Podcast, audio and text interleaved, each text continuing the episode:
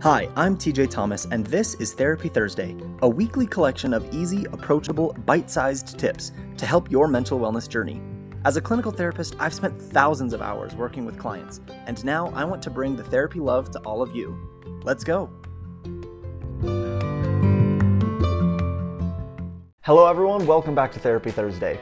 Today we are talking about Boundaries Holiday Edition. Now, I'm hoping that this episode is reaching you in time to be able to use it for Thanksgiving today, uh, but if not, then you still have plenty of time to be able to use it for Christmas or Hanukkah or New Year's or whatever else you have coming up to celebrate. So let's talk about these holidays and what they often entail. I think it's safe to say that most of us love our families, and most of us love being able to spend time with our families.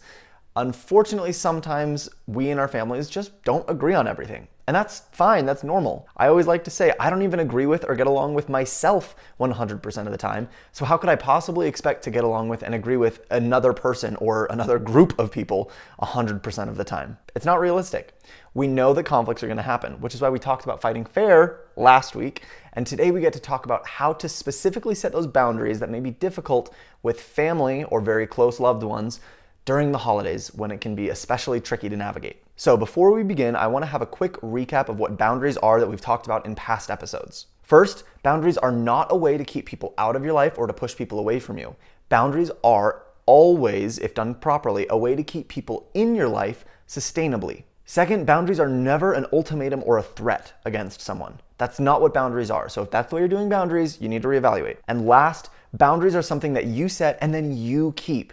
If the other person isn't holding to the boundary that you've set, it is your job to follow up and be consistent with whatever limit you have set. If that means removing yourself from the conversation or from the room or whatever it might be, you are the one responsible for keeping your boundaries. Now, when it comes to boundaries with family, there are some Mm, dysfunctional ideas around family that because someone is family that means that you have to always put up with everything they do that you can't have any boundaries or any limits that everything with family always goes all of the time or that no matter what family always supports each other. And while i think the notion behind always supporting your family is a good idea that doesn't mean that you don't get to have your own personal life and your say in what happens in your life. You do get to have that so, just a few examples of things that are frequent and common that come up during holidays that you are allowed to set boundaries about. You are allowed to set boundaries about not wanting to discuss politics, not wanting to discuss religion, not wanting to discuss your dating life or romantic life, not wanting to discuss uh, health or dieting, not wanting to hear gossip about other people or other family members who might not be present. These are just a few of the topics that happen frequently during holidays, and you are allowed to set boundaries around them. But just remember, just because you don't want to discuss these things doesn't mean that everyone in your family doesn't want to discuss them. So you may have to be the one to have the awkward conversation, and then again, you keep your own boundary. So this sounds great, but what does it actually look like when it comes down to actually doing it in practice? Sometimes it might mean sending a text message to someone who you know likes to talk about a certain subject. It can just let them know, I appreciate the love and support that you show me. I am excited to see you and spend time with you. And to spend our time better, I want to avoid this topic. If you can't set them in advance, if it's already at the dinner table and the conversation's already happening, you might just have to be the one to step up and say something. It might sound like, guys, I love how passionate you are about your political beliefs, but could we talk about something that's less likely to stir up heated emotions? Like, Uncle Bob, I heard you just started a new business. How's that going? Or maybe it's something like, hey guys, I love you all so much, but I also love cousin Susie, and I don't want to talk about her when she's not around.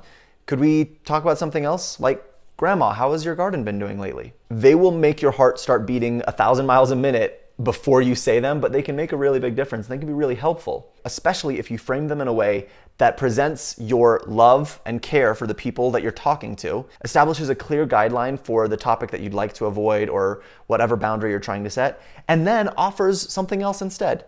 You know, don't just say, let's not talk about this, and then it's just like dead awkward silence start something new. Bring up someone's hobby or someone's interest. Someone started a new business, something that people want to be talking about. Be proactive in steering the conversation to something that's going to be more maybe healthy or supportive for everyone involved. And then remember, if you've communicated your boundary and your family members are choosing to not listen to it or to not follow it or to talk about it anyway, it is on you to keep that boundary.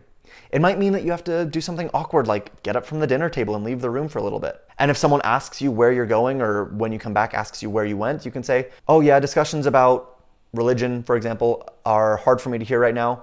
Uh, but it seemed like you guys were interested in talking about it, so I just decided to leave the room for a little bit. That's okay. It's not being shaming or judging or rude to the people who did want to talk about the thing you tried to set a boundary for, but it's just being proactive and you setting your boundary and then you keeping it by removing yourself from the room. So these conversations might be awkward or difficult to have the first couple of times, but the more you practice, the better you'll get at it. And as you're consistent with it, people will see that you're not being rude or cold or pushing them away, but that is just boundaries that you're setting to try to maintain the relationship. And most often, people will support that. And if they don't, now you know what to do about it. So that's our Therapy Thursday for today. I hope that this is helpful for you with holidays and dinners and parties and everything else that's coming up in the next month or so. If you have any questions or follow up about this topic, leave a comment. And if you have any topics you'd like to request for a future episode, please send me a message. Thanks so much for being here with us, and with that, I will see you next week.